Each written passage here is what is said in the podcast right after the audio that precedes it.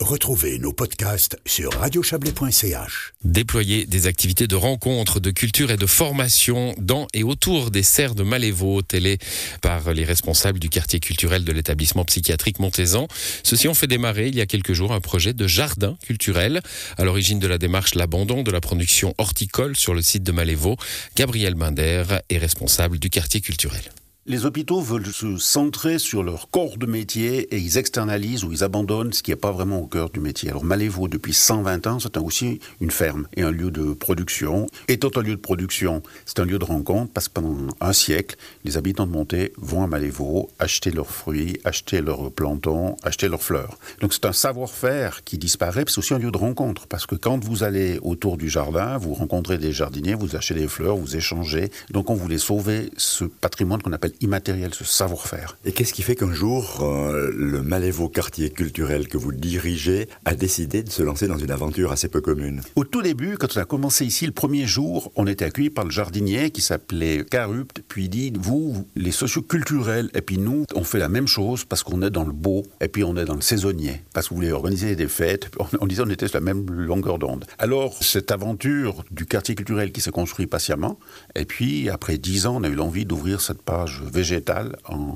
doublant de surface et doublant de volume, puisque notre équipe passe de deux employés à quatre. Alors on va développer tout ça. Le jardin culturel de Malévo, ce sera quoi? Ça sera un jardin, un potager, des petits arbres fruitiers, de la production.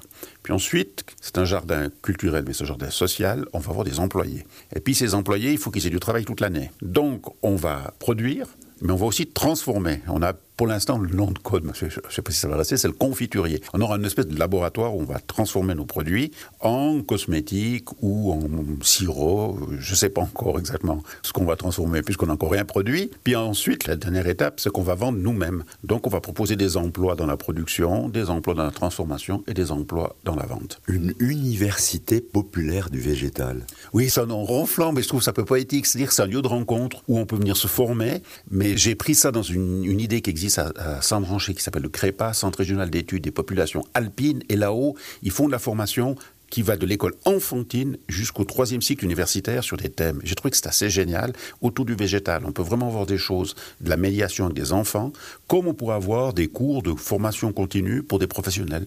Malévo, il y avait une école.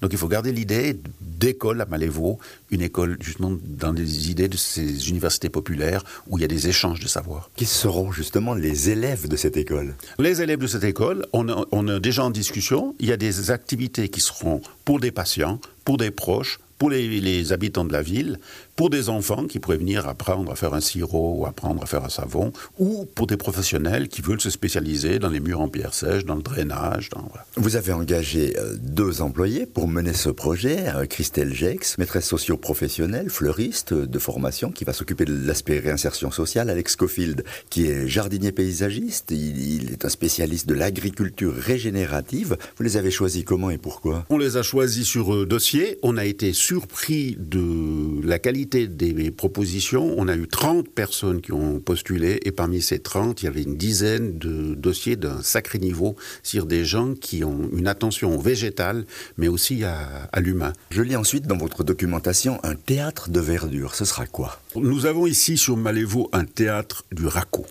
mais qui serait notre théâtre d'hiver, et puis notre théâtre d'été, c'est le théâtre de verdure. On, a des, on va installer des spots où il y aura des conférences, des, des, concerts, des spectacles dans le jardin. On a déjà fait, mais ça sera mieux équipé, ça sera plus facile, il y aura plus de matériel, on aura un petit bike pour déplacer les choses, ça sera notre théâtre de verdure. Quand vous êtes arrivé, Gabriel Binder, avec cette idée, on vous a regardé comment du côté du canton? Étonnamment, très bien parce que l'architecte cantonal qui est propriétaire des lieux pense que c'est vraiment un patrimoine à sauvegarder, le patrimoine jardinier et horticole, mais il dit on va, on va pas sauver ça comme un musée. On, est d'accord d'investir de l'argent à condition qu'il y ait une fonction horticole et jardinerie. Donc euh, l'architecte cantonal, c'est le premier qui nous a soutenus.